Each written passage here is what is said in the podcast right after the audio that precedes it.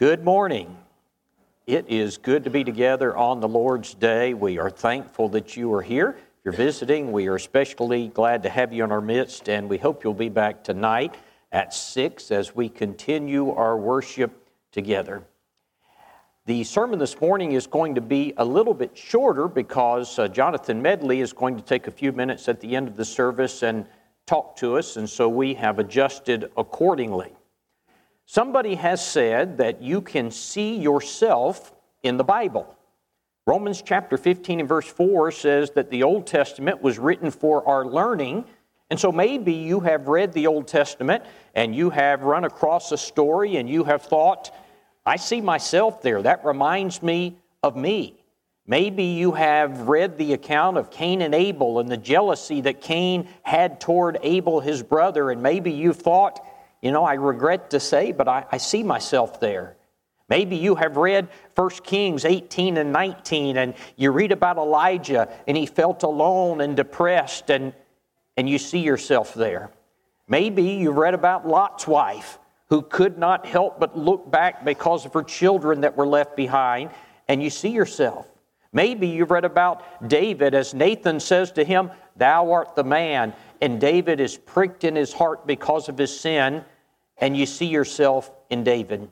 You know, we see ourselves in both the good and all too often in the bad examples of the Bible. In James chapter 1, verses 23 and 24, James says that we are to look at ourselves in the mirror of God's Word and we are to make appropriate adjustments. I've got the whole text here, but the idea is we are to reflect in God's Word. We are to examine ourselves. And so this morning, we're going to look at a mirror, and I hope we don't see ourselves in this mirror. The mirror is going to be Malachi chapter 1. During the days of Malachi, God's people had a different problem than they did under some other prophets. Because you see, some of the other prophets, the great problem of their day was idolatry. That is, the people of Israel were bowing the knee to Baal. They were bowing down and worshiping idols and false gods. And of course, you remember the first of the Ten Commandments is, Thou shalt have no other gods before me. That is, God was saying, I must be first in your life. I will not take second place. Exodus chapter 20 says, I, the Lord thy God, am a jealous God. And although the Lord is abundantly clear on this fact, still idol gods were a stumbling block for the children of Israel for generations. But when you get to the book of Malachi, that's no longer a problem for them. They've got a lot of other problems, but never again do you read about them bowing the knee to Baal because Babylonian captivity had cured them for that, cured them of that once and for all. And so in Malachi, we read not about idolatry, but about another problem. The great problem of Malachi's day was religious indifference. That is, they did not want to worship God. They thought it was a bother. Now, brethren, how relevant is that? How is that for a mirror? You want to talk about something that is relevant to our society, even maybe to the church today, to say, I don't want to worship. It's a bother. I would rather be doing something else. And when they did worship, they didn't do it right. They did it the way they wanted to do it. They tried to spice it up and make it less monotonous. Does that sound relevant? And when they did go to worship, they were half hearted. You know, if we have something that strikes a modern chord today, it is going to be this lesson from Malachi chapter 1. We're going to draw four points from this chapter on the subject do you dread going to worship? In fact, if you noticed in the bulletin, the topic was Do you hate worship? I decided to soften it a little bit. Do you dread going to worship? But we're going to pull four points out of Malachi chapter 1. Number one is their attitude toward worship. Number two is the actions in their worship. Number three is the ignorance of their worship. And number four is the actuality of their worship. Now, we're going to begin and read this text from Malachi chapter 1, verses 6 through 14, and then we will make our observations. Malachi 1 and verse 6 says, A son honors his father, and a servant his master. If then I am the father, where is my honor? And if I am a master, Where is my reverence, says the Lord of hosts to the priests who despise my name? Yet you say, In what way have we despised your name? You offer defiled food on my altar. But you say, In what way have we defiled you? By saying the table of the Lord is contemptible. And when you offer the blind as a sacrifice, is it not evil? And when you offer the lame and the sick, is it not evil? Offer it now to your governor. Would he be pleased with you? Would he accept you favorably, says the Lord of hosts? But now entreat God's favor that he may be gracious to us. While this is being done by your hands, will he accept you favorably, says the Lord of hosts? Who is there even among you who will shut the doors so that you would not kindle a fire on my altar in vain? I have no pleasure in you, says the Lord of hosts, nor will I accept an offering from your hands. For from the rising of the sun even to the going down, my name shall be great among the Gentiles. In every place incense shall be offered to my name, and a pure offering. For my name shall be great among the nations, says the Lord of hosts, but you profane it. And that you say the table of the Lord is defiled, and its fruit and its food is contemptible. You also say, Oh, what a weariness. And you sneer at it, says the Lord of hosts. And you bring the stolen and the lame and the sick, thus you bring an offering. Should I accept this from your hand, says the Lord? But cursed be the deceiver who has in his flock a male and takes a vow, but sacrifices to the Lord what is blemished. For I am the great king, says the Lord of hosts, and my name is to be feared among the nations. The title of the sermon this morning is Do You Dread Worship? Our first point is going to be this their attitude toward their worship. Now, I want you to look at verse number 13. The Lord says, You say, Oh, what a weariness it is. Brethren, worship had become a burden to them. Rather than being a joy, it was a burdensome chore. How different is that from David in Psalm 122 and verse 1 when David said, I was glad when they said unto me, Let us go up to the house of the Lord. Now, I want you to notice the problem with these people is not that they weren't going to worship at all. They were going to worship. The problem was they didn't want to go to worship. The problem was they went, but it was a burden to them. And so the first thing this morning is I want us to consider our attitude toward worship. Is our attitude, oh, what a weariness? Or is it like David? I was glad when they said unto me, let us go to the house of the Lord. If we are going to have acceptable worship, it's going to have to start right here. And at the heart of this issue is is God first in my life? Brethren, this is a serious, serious point we're making here because if you find worship to be a weary burden, then there is a deeper problem. If you find prayer is a chore that you have to do, then there's a spiritual problem in your life. Why do I say that? Because this ought to be the center of your life. This ought to be what life is all about. If it's something you're having to make yourself do, then there need to be some changes. And you know, we might com- communicate this to our children in ways we might not even realize. You know, sometimes on Saturday night we may say to our kids, now, you can't watch a movie tonight because we have to go to worship in the morning. What do we communicate? Maybe we ought to say, we can't watch a movie tonight because we get to go to worship in the morning. We do a lot to affect our children's views, sometimes in ways that they are, you know, we don't even realize they're listening. How do you talk about the church and members of the church in the presence of your children? As I was preparing this lesson, something occurred to me that I did years ago, and that is I was complaining to Sherry about something in the church, and I remember that my kids were listening, and it struck me. What am I teaching them? What are they getting from this? I wasn't directing it toward them, but they're sitting there absorbing that. Here is the first lesson, and this is our attitude toward our worship. The Lord is very angry with them because of their attitude in worship. Here's the second point their actions in worship. Verse 7 says, You have defi- you offered defiled food on my altar. But you say, In what way have we defiled you? by saying the table of the Lord is contemptible. And when you offer the blind as a sacrifice, is it not evil? When you offer the lame and the sick, is it not evil? Offer it then to your governor. Would he be pleased? Would he accept it, says the Lord of hosts? And verse 7, he says they offer polluted bread. And verse 8, he says they offer the lame and the sick as offerings to God. Now, according to the law of Moses, they were supposed to offer the best of their flock to God.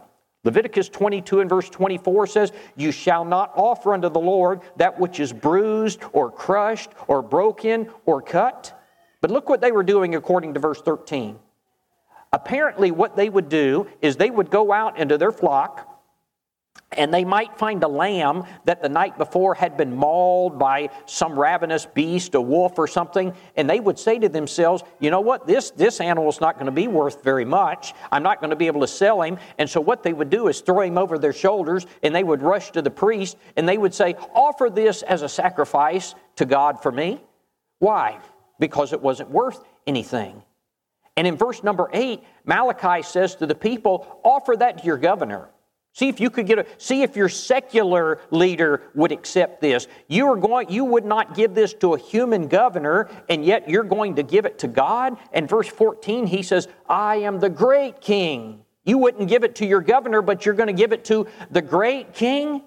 Now, brethren, here's time for self-examination. We don't live in a day of animal sacrifices that we offer to the Lord, but we still have offerings to the Lord. Hebrews 13 and verse 15 says, Let us continually offer the sacrifice of praise to God. That is the fruit of our lips, giving thanks to Him. Do we not offer up prayers of glorification? Do we not offer up songs of praise? And so we need to ask ourselves this question What about our offerings to God? You know, the problem with these people in Malachi, again, is not that they didn't worship at all. The problem was they were offering sorry worship to God. The same thing could be true for us today. How? In several ways. One way is we could alter the worship. We could offer to God something other than what He has asked for and give Him profane worship. We could bring in instrumental music. We could bring in praise teams. In fact, you know, I've thought about this issue of the praise teams. Why do we bring in praise teams, or why do some churches bring in praise teams? That is, they will get a group of three or four or five people that are the best singers, and they will have them come up front and lead. Why do they do that? They don't do it because they found something in the Word of God that thinks that they think, oh, God wants this.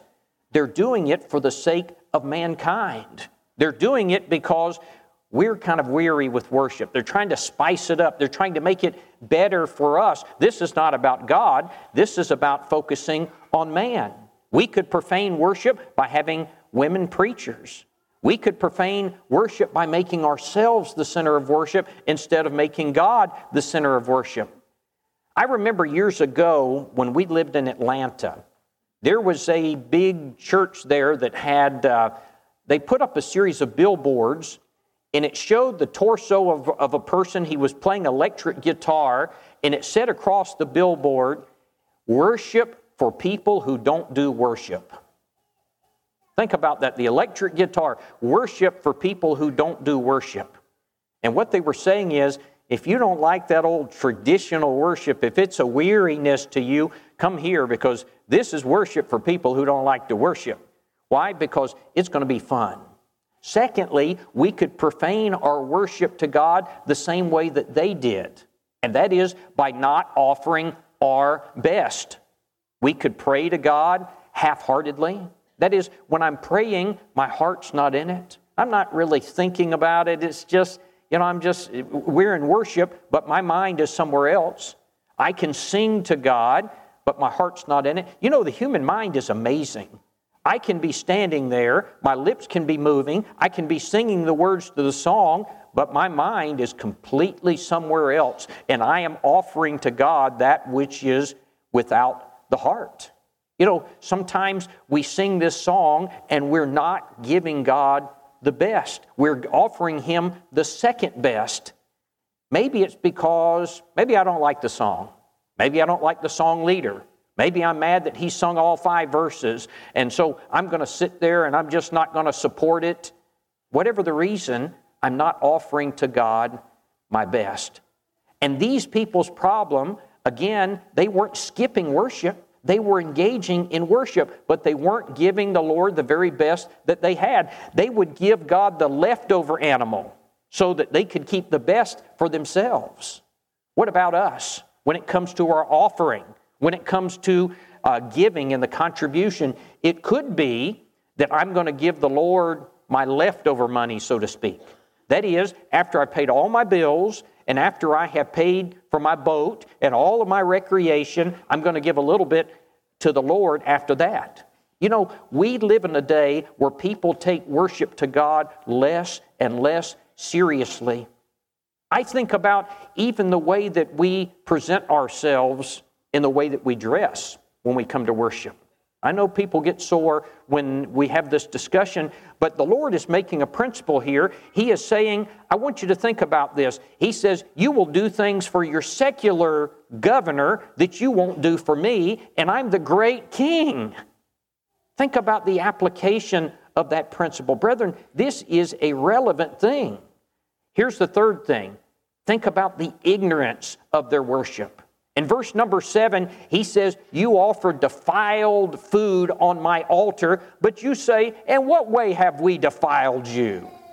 That is, they had polluted their worship. They were not offering to God their best. They weren't obeying God's law. But when God pointed it out, they said, What are you talking about? We haven't done that. That is not true. Lord, we don't know what you're talking about. Friends, this point concerns me maybe more than any of the rest because we're talking about children of God who were worshiping Him. They were really doing what was comfortable for them and what they liked to do, and they were bringing God's wrath upon themselves because He felt disrespected by it.